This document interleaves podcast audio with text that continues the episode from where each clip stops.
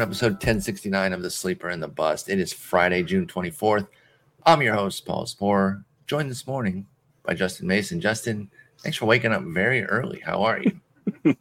uh, I'm, I'm tired. I went to bed at like three o'clock in the morning and got up at five thirty so I could be here. I'm I'm running on fumes, so we'll need to pump me up a little bit this morning. All right, all right. Well, got up early.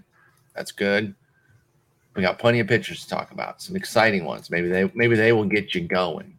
The excitement of of talking about some of these guys here, because really what we're talking about is some of these pitchers that have been studs, but they might not have the strongest track record here, both from the uh, f- from the career standpoint, but also from this year. Like, do we trust what they're doing so far? So there might be some pivotal decisions with some of them. I wonder if you might cut some of them outright in say 12s and in shallower. Um, say, hey, take what I get from the bank and then move on. Maybe not, but we'll see. Let's we'll, let's get into them.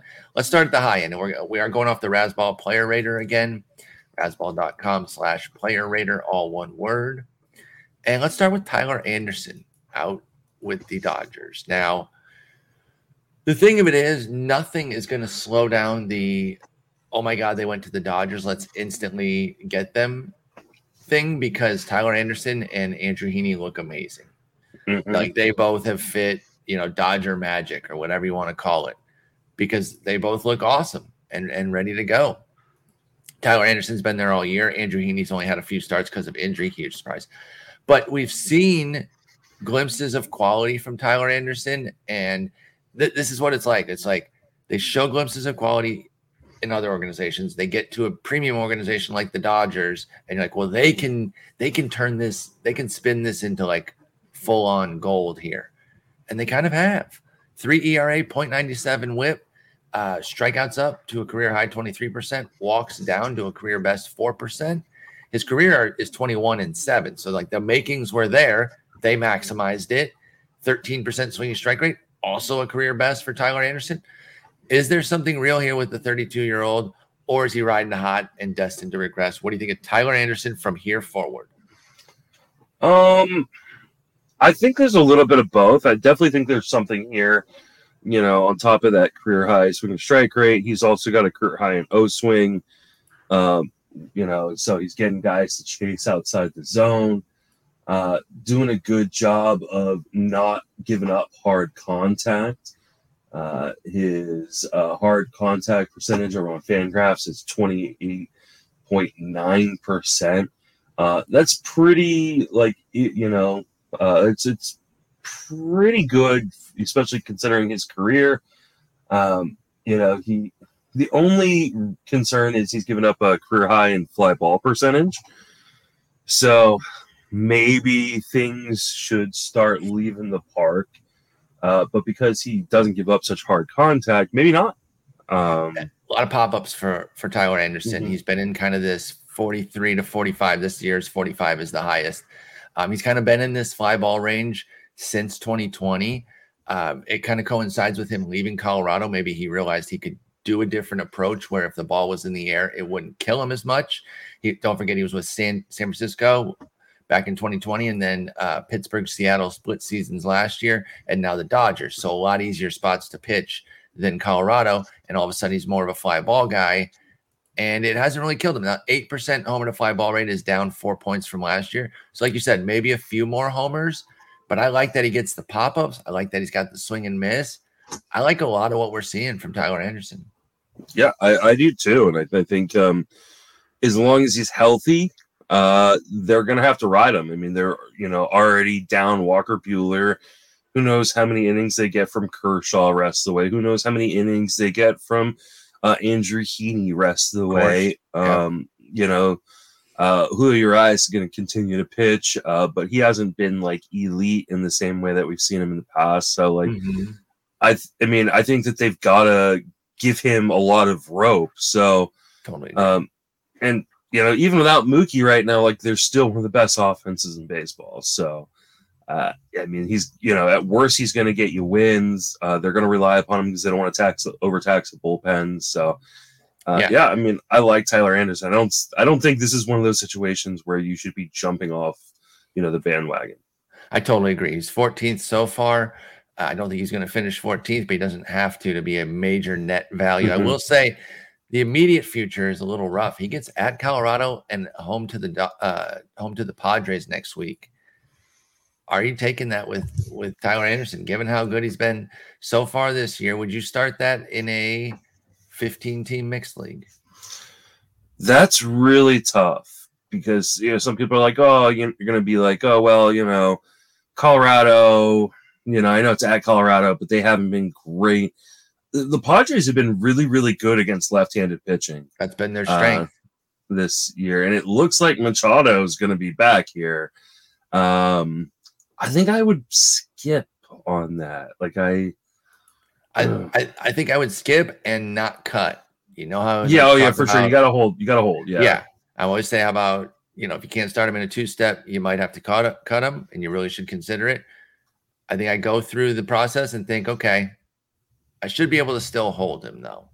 Uh, I don't. I would not cut Tyler Anderson if I'm not using him here. But this is a really difficult two step that even for someone pitching as well as he is, I, I just think you're asking for some trouble there with at Colorado and home to the Padres. So I too would pass on the Tyler Anderson two step next week, but not cut.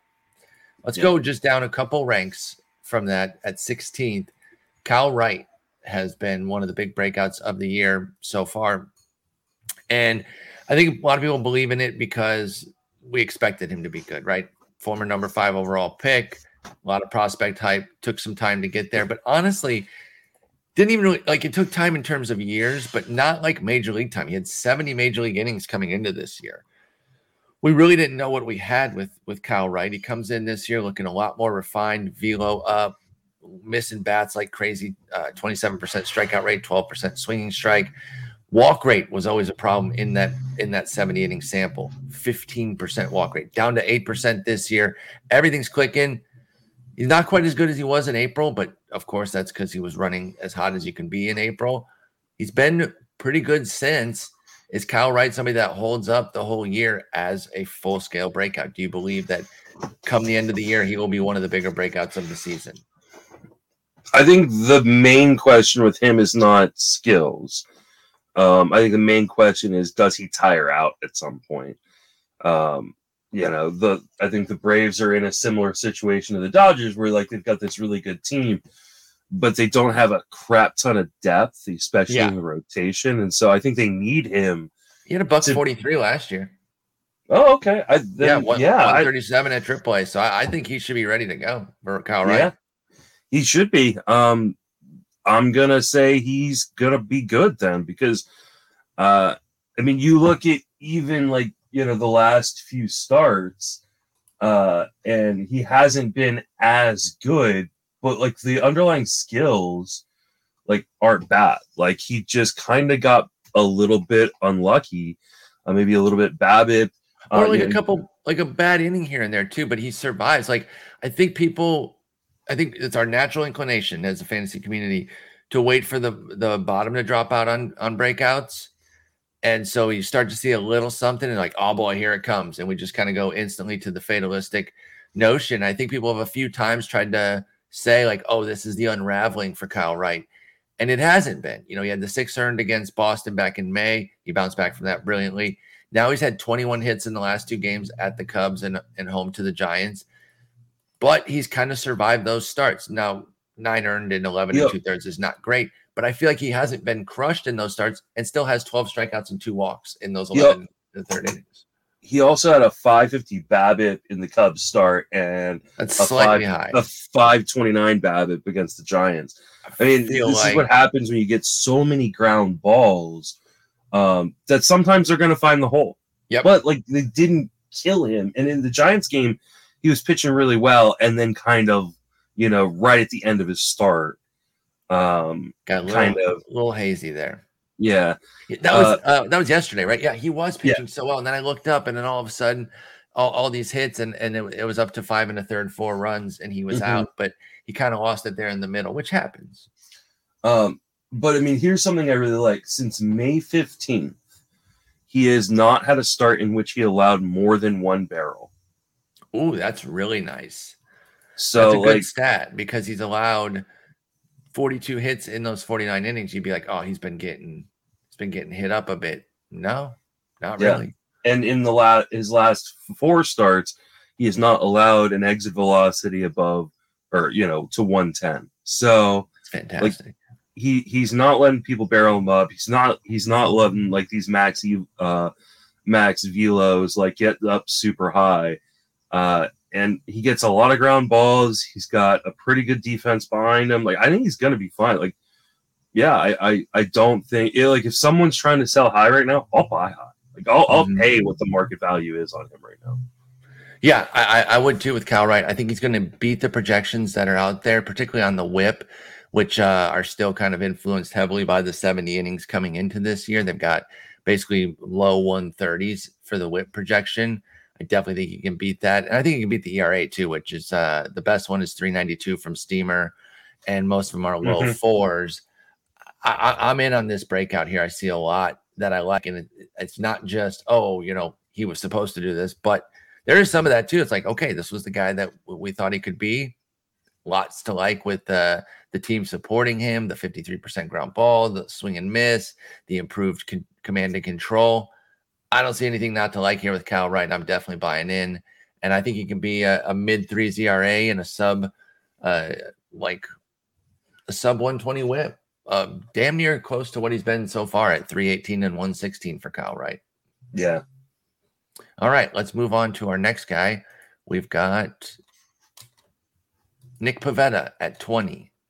Now, we've kicked this football a few times or tried to and wound up on our backs. Is uh is Lucy leaving the ball there this year? Nick Pivetta has been quite good. Um 331 ERA, 109 whip, 25% K rate. Walk rate isn't really uh much different than normal, 9% not a huge swinging strike rate either at 10%. So he's maximizing uh, what he is getting there with that 25% K rate. But home run rate cut down big time 0.9. It's a career best. 8% homer to fly ball rate. Is this just a hot homer to fly ball rate? Or is Nick Pivetta doing stuff here to earn these suppressed home runs and thus can be one of this year's breakouts? What say you about our, our fun Canadian starter for the Red Sox? Oh man, this feels like uh like there's a, gonna be a blow up coming. Um and you know, it it's so hard because pitching in the AL East, you have so many opportunities to get blown the fuck up, right? Like, you know, and he's gonna have, you know, two of his next three starts are against Toronto and the Yankees. Um so like would you start him at Toronto? It's hard not to when he's been putting up the numbers that Exactly. he has Exactly. but he still gives up a fair amount of fly balls. Uh, he still gives up uh, a decent amount of hard contact. Um, and he's been walking guys uh, like crazy um, as of late.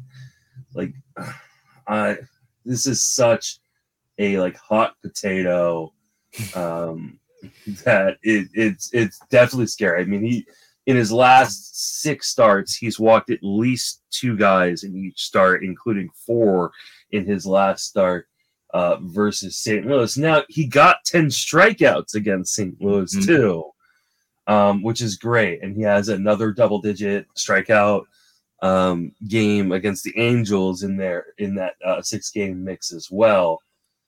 Oh, it's hard to not think that this is not uh, that this is gonna this isn't gonna come back and bite you in the ass because I, I think it will at some point, but you also probably should ride it. Like it's just Yeah, God. Did I'm, I'm sorry, I was um looking up his stats for uh some of his recent games. Did you say that his velo is down a mile and a half as well? I did not. So that's another thing too. He's down from 95 to 93 and a half. So like nothing in the profile jumps out except the home run rate and the BABIP. Like the strikeouts and Mhm. walks are like in line with previous for Pivetta, and the velo is down. So I'm just like, what's driving this that I can that I can bank on? Is he just you know running hot with this with the same skill set? I kind of think so. I kind of think so. So as such, I don't think that uh, that we're in the clear here uh, to just kind of you know set it and forget it. I do think he. I mean, he gets he gets to start against Cleveland here today, so that could change things, right? If he gets blasted, you can reassess for the at Toronto. But if he goes out and has another gem today against Cleveland, I don't know how you sit Pivetta at Toronto, even though it's at Toronto. And I just said how this is kind of a heater that I'm not sure I buy in on. I still think you got to start him. I think the upside's too good. Yeah, I just um I, I think you're gonna have to drop him at some point, but I'm rolling with it. He I mean he's been he's been a godsend for my uh main event team because I picked him up off the wire after he got dropped in the first month. Um mm-hmm. and, and oh that's another thing about him. He was dreadful through the first month, 827 ERA. So yeah. that tells you how well he's been doing over these last 10 starts. The fact that he he fronted a month and it was mm-hmm. at the Yankees against Minnesota and against Toronto twice. So a pretty robust schedule. They beat him up for that 827 ERA. And then Pivetta said, let me pop a 207 over my next 10 starts, which I mean is, is great, including, you know, by the way, I don't want to just say that he's only beating up on losers. The schedule has been friendly, but he his best start of the year is nine innings, a, complete game, one run against Houston. So it's yeah. not like he hasn't done anything. And the last start was St. Louis, who's been one of the hottest teams in uh, off- offenses in baseball. Um, and, and you know, 10 punches against them. So yeah, 10, 10 strikeouts there. I, to me, when the regression comes, and the regression monster will come, it's going to come hard because he's been walking so many people. Yep. Um, and three so run, three run homer type type deal. Yeah. Uh, and it's going to be hard because like he gets, like I said, he gets Toronto this week, but then he lines up for a two step with a really good front end and a really scary back end. It um, it's uh, he uh, Pivetta is going to be, I believe. Let's see, I believe it is home versus Tampa Bay, and then home versus New York. Yeah, so he's got a he's got he's got a two step in Fenway, Tuesday the fifth, this is the uh, week after next. So next week yeah. it's at Toronto, and then this would be the f- first week of July. Mm-hmm. Yeah, and then the Sunday, uh, the tenth, uh, home versus the Yankees. So like Tampa Bay's been awful uh, offensively, yeah. so you're you're not worried about that one. But, that but what if they start rebounding, and then like what if they start getting going and then you got the Yankees too. Well, right? yeah, because like Wander Franco should be back here pretty soon, and and they got to regress back in something like they've been dreadful lately. You and I could mm-hmm. put up five five good ones against uh, Tampa Bay right now. It's been awful. So yeah, Nick Pivetta, we're worried. Nick and uh, Nick and I, uh, Justin and I have been a fan before. We we've we were part of the big fantasy love fest of Nick Pivetta a few years ago when he was everyone's darling. We were both part of that. I, am I'm, I'm riding, riding cautiously with it. If I've got him, I'm starting him, but I understand the risk I'm taking. I uh I traded for Nick Pivetta in a dynasty league. Oh God, do you remember I'm, what you gave? I can't remember what I gave, but I know it was bad. um, and I'm I'm looking it up. Um, I'm trying to look it up right now. I like the I know it was bad. I know yeah. I goofed. Um, but I'm trying to because I know I put a poll out on on Twitter. Um, while so. while you're looking that up, I just will point out that like like I said, Pivetta. I just want to reiterate, basically the same core skills that have netted him a career 493 136 ERA here. I just I, I just don't know what I'm supposed to latch on to, especially with the velo dip.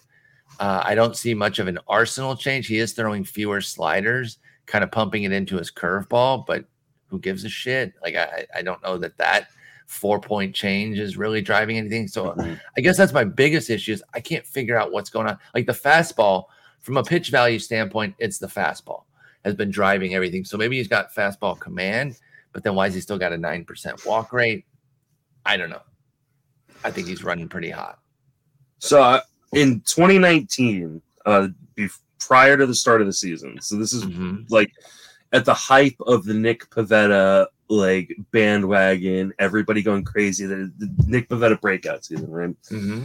I traded I traded Mackenzie Gore for Nick Pivetta and Tyler Skaggs. So it did not um it it didn't hurt me as badly as maybe I thought it Yeah. would at that you know that after that season because both Skaggs and Pivetta were awful, um, and neither are obviously still on my team uh, at this point. But I'd still like that one back. Did that person that keep go. Gore?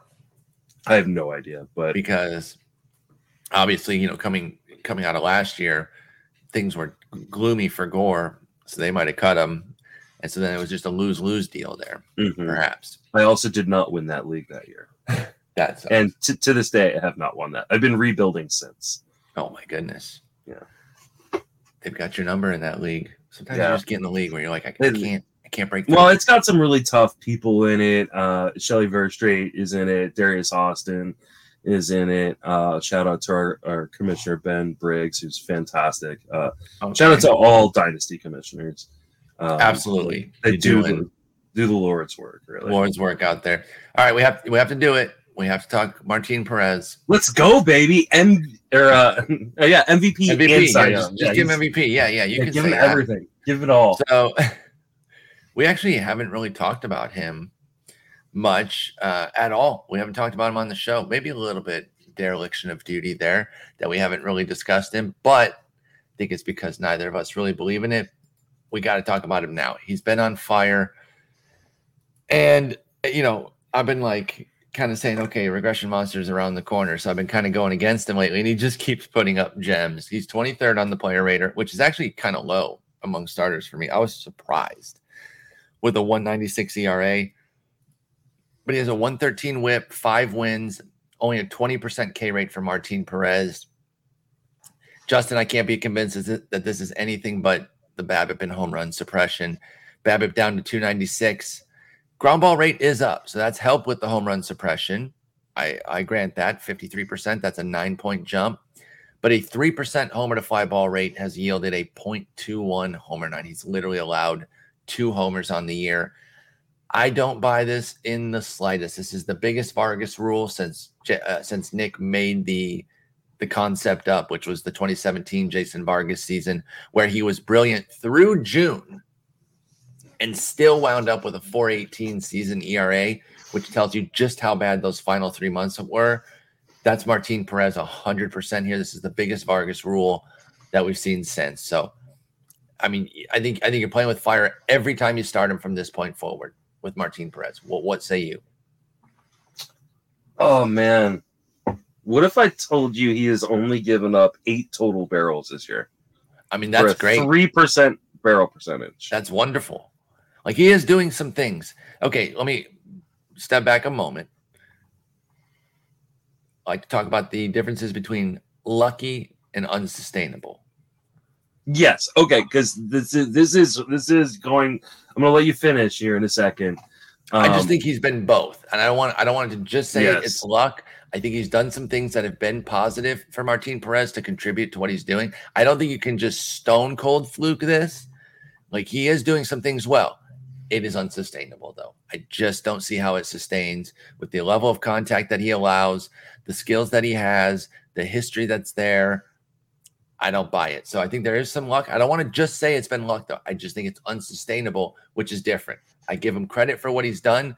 No shot he can keep it going all year, as far as I'm concerned with Martin Perez. But is the difference between him and Tyler Anderson the fact that Tyler Anderson pitches for the Dodgers? No, he's got he's got actual skills. Tyler Anderson can miss bats. Mark. uh, yes, this is true. Martin Perez has got some skills though. Like he has some skills to be a major league mid-tier pitch. Like, yes, he is a innings eating number four that a lot of teams would value. That's why Martin Perez is probably gonna be around for another five, six, seven years if his body holds up. Totally agree with that. I'm talking about pure like fantasy value to bank on as a top whatever guy in your rotation, a top four guy, someone you're kind of starting consistently. He does not have skills for that. Nothing's really changed in his skill set. Like the walk rate's down a point, the strikeout rate's up a point. No tangible difference in swinging strike rate. It's all the home run suppression, which, as you suggest, he's played some role in with his contact management. But is it enough to, for you to think that Martin Perez, like what, what's what? Don't just give me his season line from he- or his um, ERA from here forward. What uh what is it? What what see? What do you think his season ERA is? Wh- Oh, so like, what does he finish at? Yeah. Or maybe or if Uh. it's easier for you to say what he is from here forward, I, I guess you can do that too, whichever one you want. Um, I think he is probably gonna be like uh three six. The rest of the way? Or that's where his season is gonna end. No, I think that's where he pitches rest of the way. Um, Oh wow, that's huge. may, maybe that even maybe a little higher, maybe closer to four, but like, um, yeah, He's a he five ERA guy for the rest of the year. really Yes. okay. So let's let, let's make a little board bet. Um, I'll have to write this down. So I will say that he has an under four twenty ERA for the mean. Oh, definitely take the rest of the way. Okay, all right. Yeah. So um, Put this in my calendar from June 24th on. Martin Perez, ERA, and then uh, we'll say over under four uh, yeah, 420, Um, and you have the under. Okay, so he he has got a fifty three percent ground ball percentage, and he has a top five hard contact percentage in Major League Baseball. That's great. Uh, it will not he- last. He is fifth on that list of qualified starters um, with the best hard contact percentage. Uh, he is sandwiched in between Gerrit Cole and Sandy Alcantara. Those those um, are the things he's doing well. It, it will not last. It will I- not last. There is no chance. I mean, I hear you say that. There But is why can't no it? chance because because of baseball, right? Because we know how baseball works, and we know that it simply will not last. Um, I think you Pitches in a good park, So did Jason Vargas. Again, I'm just gonna follow in a Vargas good division to pitch in. here. Jason, It may be the two- best division to pitch in. Jason Vargas had a 222 ERA through June, put up a 666 the rest of the way. Didn't really change much. Regression started to happen. This is Martin Perez, 1000%. They are the same. They are Spider Man memeing their faces off, dude. I like. I do not think that like the skills are going to be sustainable, but I also don't think he's going to completely fall apart. Uh, I, I think the hard part becomes where does he get traded? Uh, because if he gets traded to like my Giants, I'm feeling pretty good about that. Or Sure. maybe maybe he gets traded cross division into the Angels. I'm feeling pretty good about that. I'll tell you this, um, though. He gets traded to Atlanta or New York or one of these teams with a bad stadium. That could end really poorly. You should worry wherever he gets traded because you're going to regress so hard. But Martin Perez, even with a five from here forward, you, you said, I forget the exact phrase you just said. You don't think he's going to be terrible the rest of the way. A five the rest of the way is not terrible. Like uh, there's a lot of good starts in there to, to have such a such a line. But the the bad ones are going to be really bad and they're really going to sting him. In that 666 ERA that Jason Vargas had in the second half of his Vargas rule season, I see one, two, three, four, five, five really good starts within his 16, three or four others that are pretty good. So that's like eight, eight of the 16, about half of them weren't bad. So I don't think Martin Perez is like getting killed every time out the rest of the way. But the lows are going to be really low, some six, seven earned run outings in there. And I just, I'm surprised that you're falling for this. No, he's he's he. What you know what he's doing? Just keeping it low, Nothing. baby. He's he keeping it low. He's in. gonna- Look at those heat maps. He's keeping it low. All he's got to do is keep it low. And all yes, that's all he's got to do. Just That's keep it all low. he's got to do. Yep. Keep it low. Yeah. Good luck. Good Mhm. luck. I'm riding love it, baby. I, I was a huge Martin Perez fan. I was as too, and, and maybe this is part of my bias. Is I was I thought he was going to turn into like the next great lefty. T- tell me why, because I, I had one specific reason that made me so into him. What What was your? Did you have a key driver, or did you just like his prospect pedigree? I like the prospect pedigree Because mostly. I had a specific driver. It was the fact Oh. that he was a baby with a changeup. yeah, He had an elite changeup at like twenty, and I was so in. And it was in the you know early uh, early 2010s or late 2000s, whatever you know, in Mhm. that 08, 09, 10 era, where um, I was really getting deeper into prospects and learning about them. And you know, you learn how like every every starting pitcher, the general thing is like they got two good pitchers, a fastball, a breaking ball, and they don't have a changeup. So when a prospect actually had a changeup, you were like, oh shit, this one could be a real one. And the prospect folks loved him. I was fully on board. And listen, the funny thing is, like, when we see somebody who rated as high as like 15th on prospect boards at Baseball Prospectus and was a five time top 100 guy, you would say, oh, this is a failure of a career for Martin Perez because he hasn't been that great. He's put up 1,190 innings of being a league average pitcher. That is a win of a prospect. I think we have a bad job of we do a bad job of like grading a prospect that isn't elite or a f- total f- bust out. Like if He's- we can't put him in one of those for buckets- 11 seasons in the That's what I'm saying. Like that's 11 seasons, 1190 plate appear, uh, um, innings.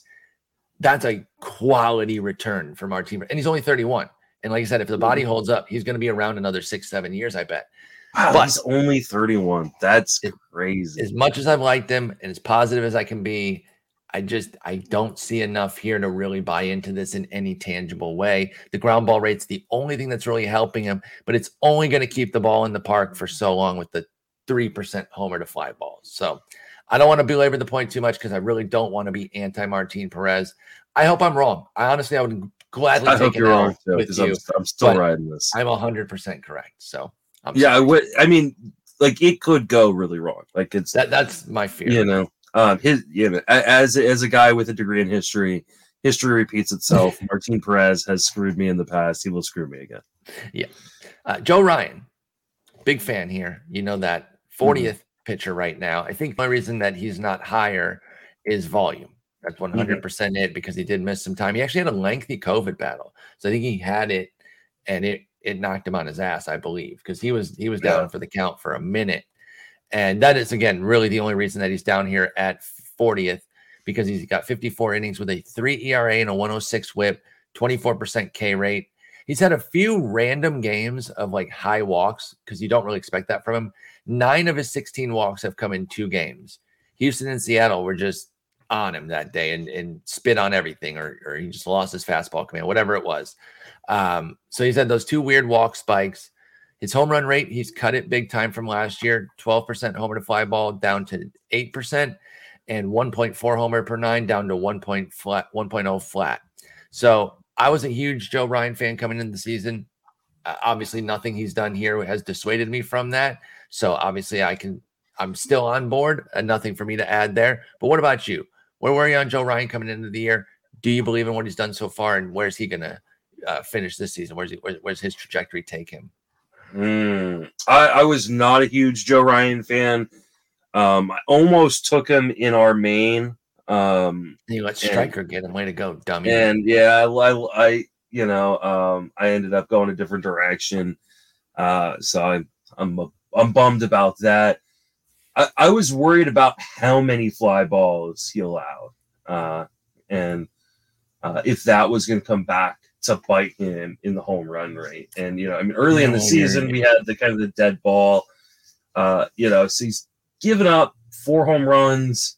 Uh, four of his six home runs have come in his uh, last four starts. So we're starting to see a little bit of uh, the regression in the home run department, but it's not like he gives up a crap ton of hard contact either. He does actually a pretty good job of limiting that hard contact. So, Mhm. and doesn't walk guys. So when he does give up homers, Joe Ryan, mhm, they're rarely multi multi home run killers yeah, yeah. So, multi run homers. Excuse me. uh, and I'm, I'm- I'm, I'm in on this. Obviously, again, I, I Yeah, was I in at the beginning, so I'm not uh, giving up any great news here to say that I'm still in. 81% left on base rate. That's coming down. Obviously, mhm. uh, I would even say the 248 BABIP will probably go up, but not necessarily big time because one of the things about being such a fly ball guy is you will have a lower BABIP, and he doesn't allow a ton of contact. So I do think he'll maintain a, a low BABIP, but maybe not 248. I'm down to say that that can go up a bit, but I mm-hmm. think he can be a mid three ZRA the rest of the way with a sub 120 whip and oh, you know, about a strikeout per inning with good win opportunities on Minnesota. So I, I, I really, really believe in Joe Ryan, and I would I would stay the course on this. Yeah, I don't think there's anything you're, you're anything actionable to here. I mean, I do think there are gonna be more home runs given up, but as long as he continues to not walk guys, like I don't think that's going to be a huge problem for him. Um, you know, just don't put men on base for free, uh, and those home runs won't hurt as much. Uh, so, like, I do think there's probably some regression, and maybe there's going to be like that one really bad game where he does walk four or five because he loses uh, the control, uh, and then gives up the home run. But yeah, like against every every even great pitchers. I mean, we saw it with Gerrit Cole the other day. Like he he had that awful start, and then he goes out and almost throws a no hitter on his next start. Like Yep. you know, even great pitchers have a bad day. So like, yes, will there be some regression to Joe, for Joe Ryan? Yeah, I do think so. But like, is it gonna like kill your season? It's not gonna be like as bad as Nick Pivetta or probably Martin Perez's regression. Like Yeah. that's for sure. So like I, I took his 12% homer to fly ball rate from last year with Joe Ryan and applied it to this year's fly balls. It would be about another three homers, give him one two run shot and a couple solos. Put that on his on his ledger right now. That'd move his ERA from 3.0 to 367. That's right fine. in line with That's- what I'm talking about. Yeah, that's exactly where I would think he would be. There you go. All right, so that's Joe Ryan of the Twins. Paul Blackburn, 41st, sitting there right behind Joe Ryan. Now, part of that though is just that he doesn't strike out a lot of guys because he's got um, almost 20 more innings than Joe Ryan, but just 55 strikeouts as a uh, 6.5 K9, 297 ERA though, 118 WHIP. The schedule has really been tough on on Paul Blackburn lately. Remember, he had that two start where it was Boston and Houston. I flat out sat that one out. He um, he survived. I mean, he gave up eight earned in ten and two thirds. Uh, if you started it, it didn't destroy you, but there was no reason to take that shot. Uh, then he went to Boston and held up five and a third, one run. Uh, then Seattle killed him recently, seven earned in four innings. Now he's facing another big two step here at the Yankees and at Seattle. And I suggested to you before we started here that I wonder if, like, the real savvy move right now, let's just say you've gotten most of this, maybe not all of it. Obviously, you didn't pick him up day one, and maybe you sat out the Boston and Houston.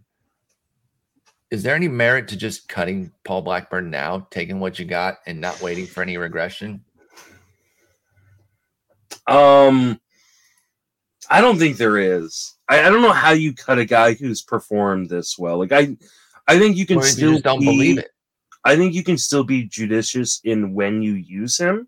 Mhm. Um, but I don't know that you can cut him, especially I'm, I, am not cutting him anywhere. I have him in a bunch of spots, so I'm only, I'm asking the question. I'm not suggesting that I'm. yeah. I mean, let me be clear. if he pitched in a different division in a different home park, like I would say that would be more entertainable. But you're talking about a guy who gets a ton of ground balls, pitches in the probably the best pitching park in baseball in a division with three other I say other because of course his team is a bottom feeder team, but Yeah. like like did you see that Angels lineup they ran out the other night when they gave Trout the day off? Yeah. They had Luis Rengifo batting third and Matt Duffy batting, batting fourth. fourth. And that's the second best offense in that division. That's their cleanup Uh, hitter, baby. Don't That's sleep, don't sleep on their cleanup hitter. guy. Unreal. Who do you think you Um, are? So, like, yeah, like, is there regression coming? Absolutely. All of the ERA indicators say that he's going to regress. His SIERA is over four. His xERA is 380. Like, um, yes, he, he's going to regress. He gives up a lot of hard. Uh, he when when he gives up a hit, it, it's usually hard contact. Now, here's the thing: he induces a lot of weak contact that goes into outs, and that's what he. That's why he's been successful. So, Yeah, this is where you're the key driver for Paul Blackburn. Yeah, time. this is why you see like the discrepancy between like his Fangraphs hard contact percentage and his Statcast hard hit percentage because the hits are are flying, but he gets a lot of you know, kind of weaker contact off the bat that results in out. So Yeah, I- 11, 11 point dip in hard hit rate from 51 to 40 this year on StatCast. Basically, Mm-hmm. halved his barrel rate from 9% to 4.7. because So, he's I getting mean, so many ground balls that it's not it's not flying high enough in the air to qualify as a barrel. Um, okay, what about Yeah. this then? You wouldn't do it in 15. What about 12? even in a 12 i'm he he's at worst a team streamer Okay. Like, am I starting him against Houston next week, or the I Yankees? Who, what was the two step? It was Seattle and who? At at the Yankees at Seattle. I'm not starting anybody. Well, I'm not. That's not true. I'm not I'm- starting a lot of guys versus the Yankees. like try I, not I to start anybody. Yeah. Yeah. I'm with you on that. I know you I, you were going to say not starting anybody, but you don't have. We don't always have that luxury to say that definitively. But for the most part, I'm trying not to start anybody. But all I'm saying is like this is the second two step that I'm definitely sitting Paul Blackburn for. The first one, okay, I gave him a pass, but I think on the second one, I start to think, well, maybe, maybe I am cutting him here. Let me see what's available in my 12 teamer to see if you would do this. Now, I'm going to tell you the number that this guy ranks. You're going to be like, wait, what? Of course, we talked about it offline. So I'll peel the curtain back and say, you know why. But um, I told you that uh, Keegan Thompson, where did I say he was ranked? Oh, yeah, he's ranked 29th. Uh, that's because he has seven wins as a Mhm. hybrid reliever starter. Would, would you pick up Keegan Thompson in a 12 teamer for Paul Blackburn? No. Okay. I don't really have anybody else there that uh, any other start. Would you stash Drew Rasmussen, IL? No. over. Me neither. Me neither. Okay, I think you're right. Then I'm not cutting him either. Again, I'm just asking. I'm just asking. The hard part is you know what the start is after the two start? fucking Boston or some shit or he's Houston. Yeah. It's, um but then he gets the Rangers. So like, you know, it's, it's But damn, dude, like right that's like that's a lot. Like okay, so team streamer, like you said though, and that's exactly what it is. Is you don't. This is the essence of a team streamer where you don't want to give away somebody who could be that good. Put him on you, the but wire. you're not like here's the thing. If you can't afford to just stash him for the next two weeks, because you're probably not starting him the next two weeks. yeah, then I think because he's got this two step and then he's got Houston. Like I can understand dropping him and moving on for someone who you can use. So if you're in like a daily moves lineup and you need to be rotating those pitchers in and out Mhm. um, in order to keep up, uh, that, that's where you would make the Blackburn move preemptively. that's where I think you can make it. You know, it's like for instance, like I dropped Madison Bumgarner in a few 15 team leagues this uh this last week. And it wasn't because I don't like him, but it was his next three starts over the next two weeks were unusable. Like he Yeah. had an at the Rockies and a Dodgers, um, and I you're can't just remember cutting to the chase. You're like, I'm and so I was like, well, I can't use him the next two weeks. So I'm gonna just I'm gonna let him go and then hope that I get him back. Because you also have to remember, like, things are gonna rotations are gonna reset after the All Star break, True. and so it's really hard. Like, you should really with these kind of fringe rosterable guys, you should really be looking at their next three starts and going, are these guys usable? Because if not, I have no idea what their you know rotation spot's going to look like after the All Star break. And if they're on a competing team or on a team that's going to be selling like the A's, they could be in a completely different situation here in a few weeks. Bingo. I think that's. I think that's a great, uh, great call out there that we have to be mindful of with some of these guys, and so that's why I even broached the question with a Paul Blackburn. Like I said, I'm not doing it myself. I'm I'm not cutting him, so I'm not uh, encouraging other people to do it. But I do think it's a thought exercise that is worth entertaining at the very least. Like I'm looking at my main where I have him, where I have Paul Blackburn, and like I've got Betts and Woodruff, so I got two big IL stashes, and I took a gamble on LaMonte Wade, who was starting the rehab assignment. So hopefully he comes back, but he's technically on the IL as well. And I'm like, maybe I could do it, but I also have Michael Fulmer who I could cut, and frankly, I think I have to cut Giovanni Gallegos. So Yeah. I've got two other guys I could cut before him. Is all the only reason I'm bringing that up. So- Uh, I I can't wait for the All Star break and we start reviewing our uh, predictions from earlier this year because we're going to talk about when you and I argued about Raisel Iglesias and Giovanni Gallegos. we are. I'm going to victory lap the hell out of that, You are? aren't I? Are you? Am I? Is Raisel Iglesias that good? He's still closing. That, that's the only thing he's got going for him. 391 ERA. Good whip, too, though. But he's a home run machine. Um, yeah, like obviously Helsley has taken over that job. Yeah. And, you know, I knew it wasn't going to, I was not afraid of Alex Reyes, Jordan Hicks, or anything like that. But Helsley, Helsley took the job, flat out took the Is job. Is there anything more frustrating than like being in on a guy that's like an out of nowhere closer a season early? Like I was Helsley all in on Helsley last year, like, um, and and like and and then I just didn't go back to the well. Like I, I had knew- none of him. I- what- honestly, like that's, I'm, I'm just gonna roast you. That's a really bad process because you were so anti Gallegos. So what were you thinking? I, I Like- don't know. Like, how do you live I- in the anti Gallegos world and you don't have Helsley? He went 22 in our league. You have no excuse. That week, that week I picked up Ian Kennedy instead of. Yeah. Yeah, I have no I, I just looked it up on on my shares list. Like I have I have uh I have lots of shares of Ryan of Vivaldi. I have uh lots of shares of Ryan Jeffers. I have a couple Ryan shares Helsley. of Ryan Reynolds. Um and a couple shares of Ryan Hayes. But those are all the Ryans on my on my teams this year. Striker got Helsley for 22, 18. I don't know if I tied with anybody else, but I was I was 18 as well. But he was You know, up. underrated part of Striker's game and, and really every great player's game. Like, yes, you need a good draft to be competitive, right? If you if you draft poorly, you're not going to In most cases, you're not going to. Sometimes you but it's rally. those pickups. Like those like he he picked up Helsley, he picked up Jon Berti before the like the the Berti Oh, tear. Yeah, it's Like- always the small pickups. Mhm. It really is. It's rarely the ones, the, the eye popping one that comes up that everyone's crazy. You know, if I if I end up doing something good in this league, you guys will go back to my Kyle Wright one dollar before the season Yeah. starts and be like, oh my god, that was huge, right? It's it's always those ones And- more and so yes. than the big dog. because he drafted so well, he had you know he had an understanding of like exactly where his weaknesses were. So like he didn't have to like go after Nolan Gorman in the way that I did because I needed power because he's got plenty of power. And so he's like, okay, I just need to tech stolen bases. Who are the guys going to be stolen bases? Uh, I, you know, Jon Berti's the guy who always goes on a hot streak. Let me grab him for three dollars or whatever he grabbed him for. You know, oh, I need a few saves. Oh, you know, spec on Ryan Helsley, right? You know, it just.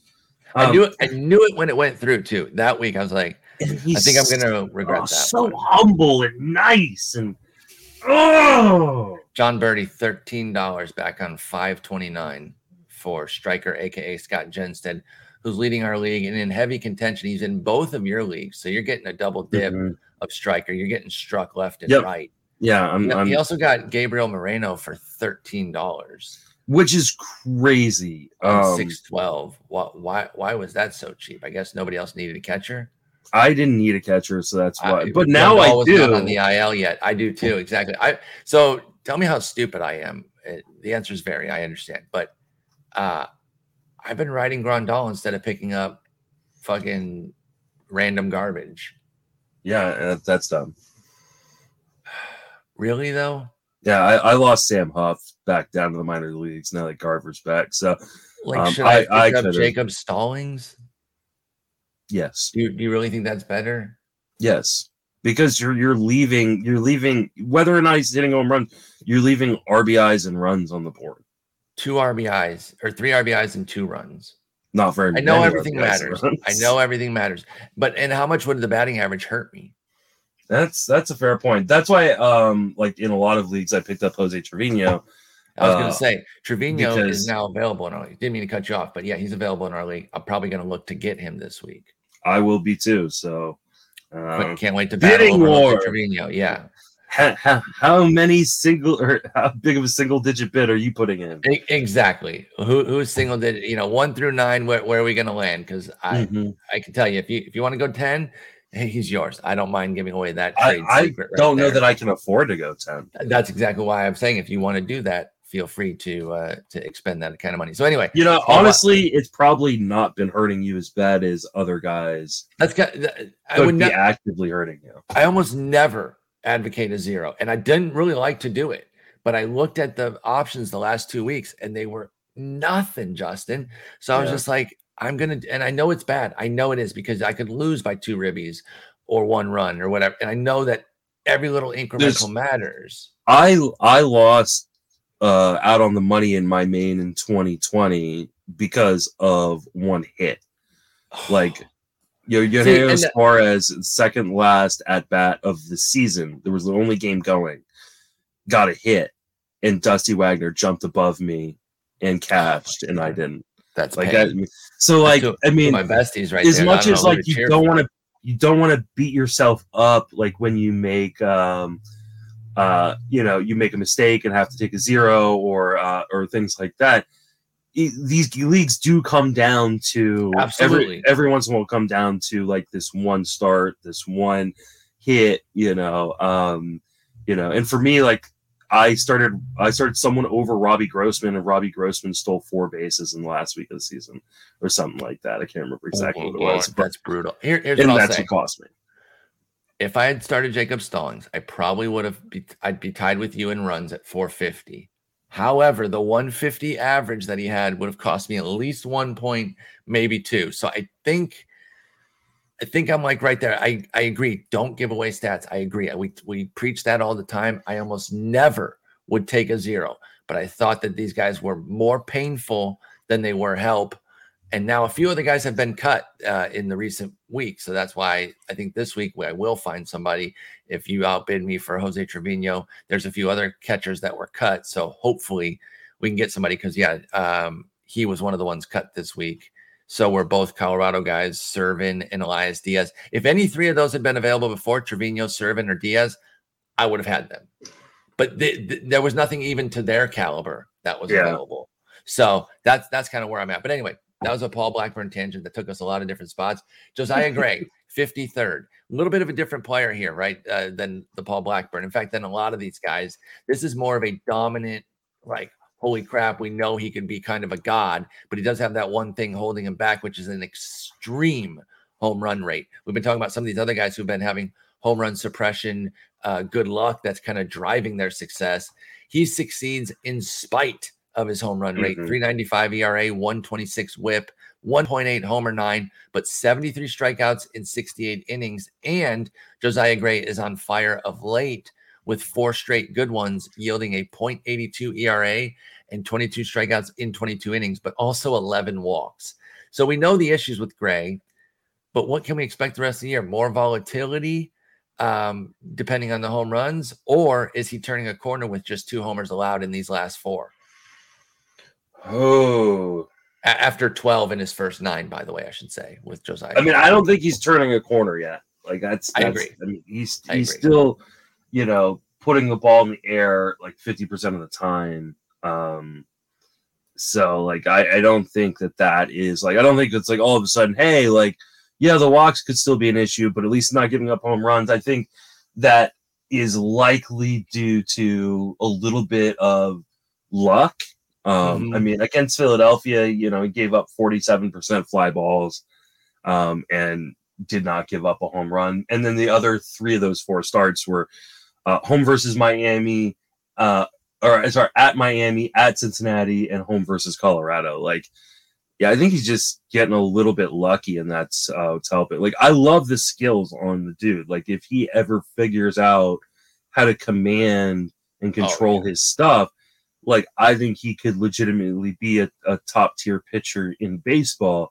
He's not there yet. Um, and so I think this enjoy the hot streak, and I have been like in Wars, uh, where where I've got him. Uh, but like know that the the blowups are going to return. Like that's that this this he's still this guy who, when he cannot locate within the zone, he's going to give up some hard contact out of the park. So Yep. uh, love love love the skills and the potential. I love the idea of Josiah Gray. Me too. I don't love the reality yet. I- I'm I'm excited about his overall future, but I do agree that the immediate, the the short term will still have volatility. Uh, the home runs are not gone. He has not completely figured that out. It's a heater right now. Enjoy it. Team streamer though, and um, some of the downsides can really hurt you. The the Mhm. tough part about a home run guy like this, especially one with a walk issue like Josiah Gray, is that he can undo all four of these good starts with one bad one. Like Yeah. like this weekend, he could he could give it all back at Texas randomly and just get get totally got. So I hope he doesn't. Uh, and I wish he was facing Jon Gray, by the way. Two J Grays would that would have been That fun. would be great. Yeah. They were squaring off, but they're not. So boo. All right, our last guy, a, a long time sleeper in the bust favorite here. Mhm. Ross Stripling. He's back in the saddle again, baby. Filling in for Hyun-jin Ryu on a long-term basis. and uh, looking good on the season. He's got 52 and two thirds with a 308 ERA, 106 whip, 20% K, which is meh, but 5% walk rate. Does have an 11% swinging strike, which maybe he can tap into some more strikeouts then. Keeping the ball down and in the yard, uh, spiked his ground ball rate back up to 53%. That's actually a career high. When he first started going with the Dodgers, he was a ground ball guy. He left the Dodgers, the ball started going in the air like crazy. It's like, whoa, whoa, whoa, Ross, what are you doing? That led to a 2.2 homer per nine over the last two seasons for Ross Stripling, 37% ground ball rate. Got it back up to 53%. Unsurprisingly, the home runs have come down with it. 0.5 so far this year. Doubt he maintains that level of home run suppression, but as long as he's keeping the home runs down, I like Stripling. He's got an opportunity. Uh, he does have a Boston Tampa Bay two step next week. I'm a no Boston guy, so I would sit that uh, without cutting him, though. I'm a team streamer for Ross Stripling. I'm sticking with him for uh, next week as far as keeping him, but I, am not going to start him against Boston. What about you? Au contraire, mon frère. You're going to start um, him? I'm going to start. He's been really good as a starter. I know, but Boston a, a so lot scary. of a lot of people are going to be like, well, you know, some of the stats he racked up, uh, you know, he did as a reliever. He's actually been better as a starter than he was a reliever. Mm-hmm. Uh, the fly ball percentage is down. Uh, the the infield fly ball percentage is double his home run uh, uh, per oh, fly oh, ball percentage. Uh, he had, he is doing a really good job of getting guys to uh, in uh, into weak contact, um, ground balls. Um, he's gone six in two of his last three starts. Mm-hmm. Uh, and so, like, you don't have to worry. I think he might stay in this rotation for good. If Ryu does come back, I think there's a chance that Kikuchi loses his spot, um, uh, or or another guy loses his spot. I like Ross Stripling. I'm. I mean, I love Strip, but Boston, Boston, yeah, taking it. I mean, the Tampa Bay one is actually like yeah, pushy enough. To exactly. That's it. why. That's exactly why. If it if it was Boston and New York, I'm not touching that. What or if, it was like Boston and Baltimore? I'd do that. I think I would. That park, Baltimore, Camden is so insane now. Mm-hmm. Like you want to be pitching in Camden now. Yeah, that's where we're at with. And it, I mean, right? He gets the pitch at home for that Boston. Like Which it's not like not it's terrible. it's not in Fenway. So yeah, I think I'm. Are you convincing me on this, dude? I, I think you might be convincing me. And then he's got, I think, uh he's got Seattle. He's at Seattle for his next. Which I'm totally fine with that. Yeah, I mean, I'm Justin. I'm, are I'm, you convincing me right now to use strip and dip in? I don't have stripling anywhere, but um, I do. I did, so I actually am making. Hey, remind me. I will use Ross Stripling in DFS, though I really shouldn't because like I'm I'm killing it in Tout Wars. Kill- hey, may- maybe I've got a hundred point lead right now on second place in the Tout Wars daily. League. You you've been you've been um, and you've been doing well in like just your own personal DraftKings. Yeah. Although you had a funny moment the other day where uh, you were off to a fantastic start. You were like, oh, no joke. It was like a 3K. I was up like 3K after like the first. And you were working it. Like you were dancing. I, I showed it off to my wife. I was all like, I'm going to take you out to dinner wherever, wherever you, you, want. want. And by the end of the day, I won five bucks in total. Like, and, uh, and what did like, you tell her? It's like you can Danielle? pick out anything you want to talk about. Only one thing. Only, like, only one thing. One any thing. single thing you want. Yeah, but you can have any single thing. You can have that yeah, one it was, It did not that end was, well. That was really. Funny. I mean, I still profited, so like you're not hey, gonna as long, like. As long as you're, as long as you're green at the end of the mm-hmm. night, you got that green number. You're feeling good about that, but that's really funny. I saw that tweet um, about it going the wrong way.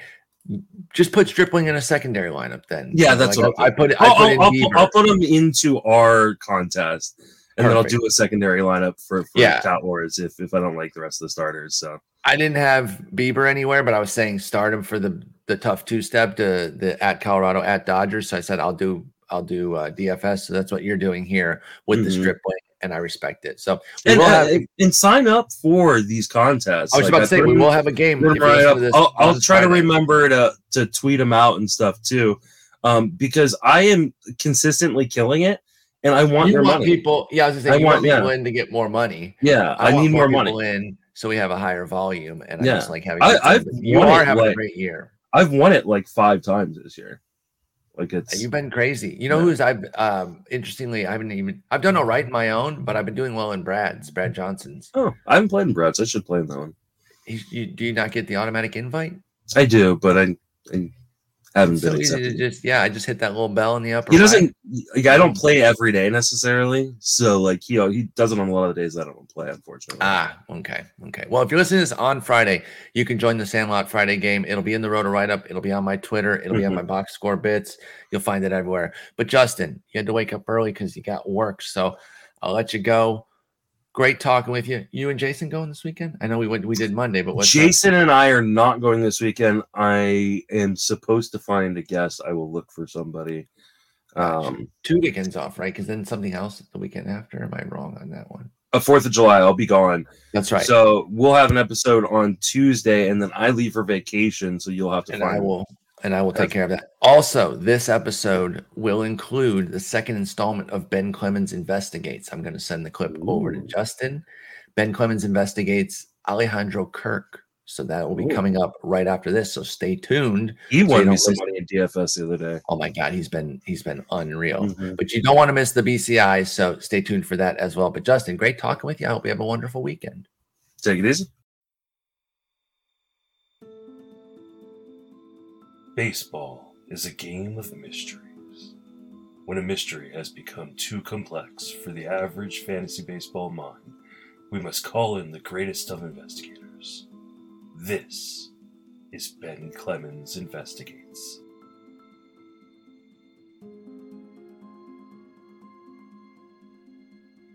I decided to investigate Alejandro Kirk. And unlike many investigations, I'm not trying to figure out if Kirk is good or if he's cooked or is this all fake. It's not all fake. He's good. The question here instead is is he one of the very best hitting catchers in baseball? And so what I decided to do is look for flukes. Go through his statistical record from this year and look for places where he's getting too hot, where he can't keep it going, where pitchers are doing the wrong thing and really feeding into him. And at first, you might think, yeah, pitchers are doing the wrong thing and feeding into him because he's seeing more pitches in the upper third of the strike zone than he ever has, you know, in, in limited playing time, but than he ever has. And he's a very good high ball hitter. He's got a nice flat swing, he can shorten up, and he has enough power that when he puts the ball in the air, good things tend to happen. So you might say, ah, he's just seeing too many pitches high in the zone, and that makes him very exploitable if you're a pitcher because you can just throw lower in the zone and he won't hit as well anymore. If there's just one problem. That's not true. He's actually a great hitter in everywhere. He's a good hitter inside. He's a good hitter outside. He's a good hitter low in the zone. He's better than league average there. He's a good hitter in the middle of the zone. He's better than league average there. And he's an especially good hitter high in the zone. But pitchers have a real bind in that you really want to strike Kirk out, or at least get him to swing and miss at some pitches, and you're just not going to do it low in the zone. He doesn't whiff very often. He doesn't chase very often. He's a very patient hitter and it's just hard to get anything done down there. He doesn't chase enough breaking balls for you to really come out ahead. And so what pitchers have settled on is trying to get him out high in the zone, and he's struck a nice balance. So what he's done is he's started swinging less at pitches, pitches low in the zone. It looks as though he's kind of targeting high in the zone.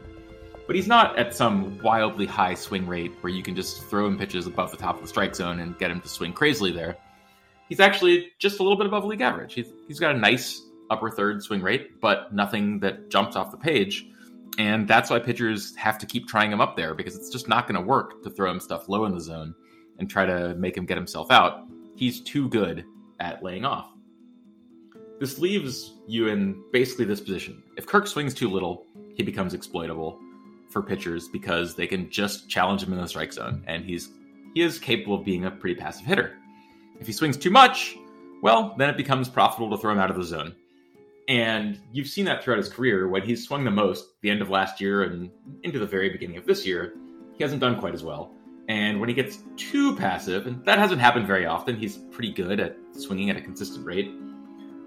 Uh, it's a little bit easier to challenge him in the zone, get ahead of him in the count, and deal with him that way. So my metric for Kirk is to watch his rolling swing rate. And if it's bouncing around between, call it 40 and 43%, 40 and 44%, he's a tough nut to crack. You're just not going to do very much to get it past him. He hits the ball everywhere. He doesn't have any holes. And you run into this problem of do I want to throw him a low pitch that he'll take or do I want to throw him a high pitch that he'll swing at? And that's basically it as far as I'm concerned. If he can keep doing what he's doing now, which is maintaining a healthy balance between swings and takes, and by all right, by all means, he probably will. He's been very good at this throughout his career. Then I think he's a top two hitting catcher in baseball. I don't think there's anything fluky about his current performance. I don't think there's anything unsustainable. This is who Alejandro Kirk is. He's a guy who has a good understanding of the strike zone, who works to his own strengths and weaknesses, but he doesn't have a lot of weaknesses. So that basically just comes down to he knows where to swing with the best impact on the ball, but he swings enough in all the other zones of the plate and chases rarely enough that you just won't beat him with a simple cookie cutter approach. And as far as I'm concerned, that means yes, bye.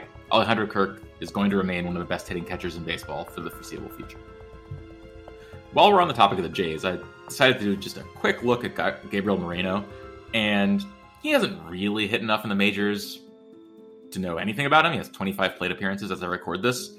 But the one concern that evaluators had about him going into this year was whether his approach was a little bit too geared for ground balls, essentially, and whether the upper levels of the minors had exposed that. When he was in the lower levels, that wasn't really happening. But in a brief look at AAA last year, he had his highest ground ball rate ever, and it's been high ever since. My verdict I am worried. I think that until he can start lifting the ball again, I would not be very interested in from him, in him from an offensive production standpoint. I think he's going to be a great prospect, but he just does not look to me ready to face major league pitching and elevate the ball. He's, you know, he's not striking out at all, and so there's there's value in that. But he is just not. He doesn't have a major league hitter's profile at the moment. I think he's just going to keep hitting grounders for the remainder of this year, and I wouldn't value him that highly going forward for this year. This has been another edition of Ben Clemens Investigates. You can follow Ben's work over at fangraphs.com. Follow him on Twitter at underscore Ben underscore Clemens. Thank you for listening.